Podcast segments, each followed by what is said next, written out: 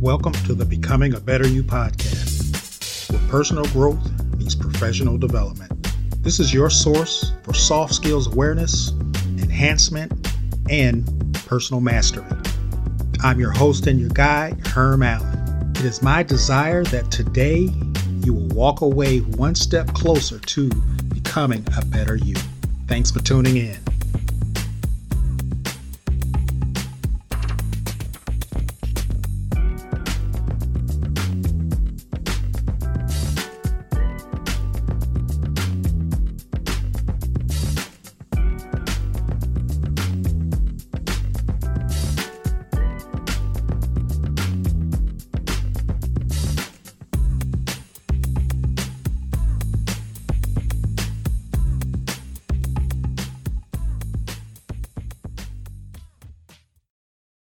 Hello, once again. Thank you for tuning in to the Becoming a Better You podcast with Herm Allen. This is Herm Allen sitting in the driver's seat on this glorious day.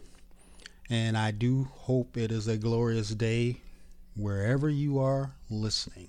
Today, I want to talk about something that we are having a problem with in this country right now, and that is with leadership. But I'm not going to talk specifically about that leadership. But what I want to talk about is what leadership in general needs to do, or at least an approach to leadership that helps those who are under that leadership be more successful. What is that, you might ask? Well, I'm glad that you asked.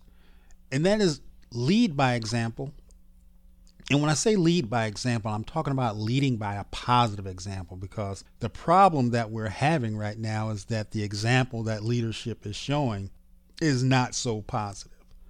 So lead by example and what I'm what I'm talking about here is that, you know, it's it's hard to argue with a leader who rolls up his or her sleeves and helps the team get the job done. No one can challenge that type of commitment. At least I hope no one challenges that commitment. But leading by example is one of the best ways to lead people because it shows that you are a part of the team. Furthermore, it shows that you're no better than they are. Now, this doesn't mean a leader should do everything. There are managers and leaders who mistake leading by example with interfering with its members. The team may learn to resent a leader who simply does everything.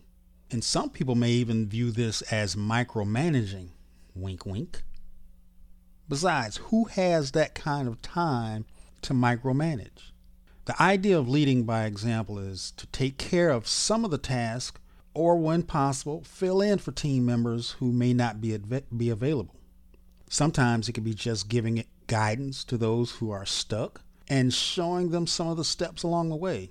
You know, and once you do that, then you can let them take on the rest and, and, and make yourself available for any questions that may arise once you have stepped in and, and helped out. Leading by example also entails being honest. Let me say that again. Leading by example also entails being honest. You need to take responsibility for your actions and ultimately, you are responsible for the actions of your direct reports to a certain degree. If one person is slacking off and you don't meet a deadline because of it, guess what? Your management is probably going to approach you about the problem. It won't matter if you defend yourself and state that someone else was the one responsible for being late. In fact, this may leave your management, excuse me, with the impression that you're being petty or even irresponsible. Nonetheless, after you take the heat, you may need to dis- take disciplinary action against those who are responsible in the first place. After all, they have to know they messed up. But it should be dealt with one on one. You know, some people and some managers feel they should let everyone know what's going on and will deal with the situation in the team scenario or in the team environment. Though this is a personal preference, Some individuals may be more sensitive to being called out in front of the group.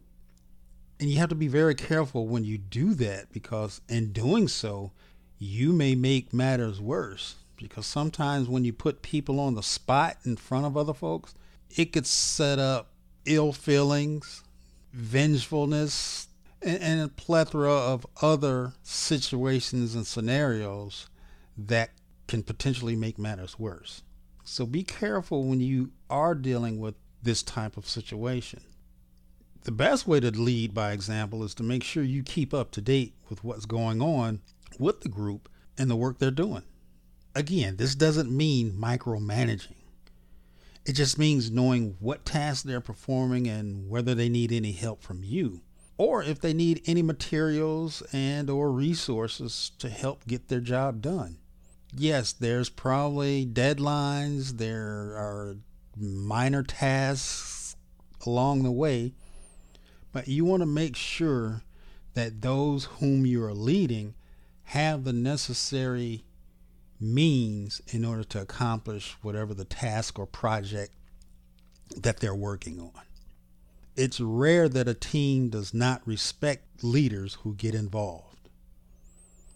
These are managers that care about the team succeeding and wants to help everyone in the group advance. In a nutshell, this is leading by example. This was just something quick for you not only is this applicable in the workplace, but wherever you're leading. If you're even leading, you're leading at home, you're leading a youth group, you're leading a church group, you're, you're leading a volunteer group. Lead by example because it's difficult to ask someone to do something that you're not willing to do yourself.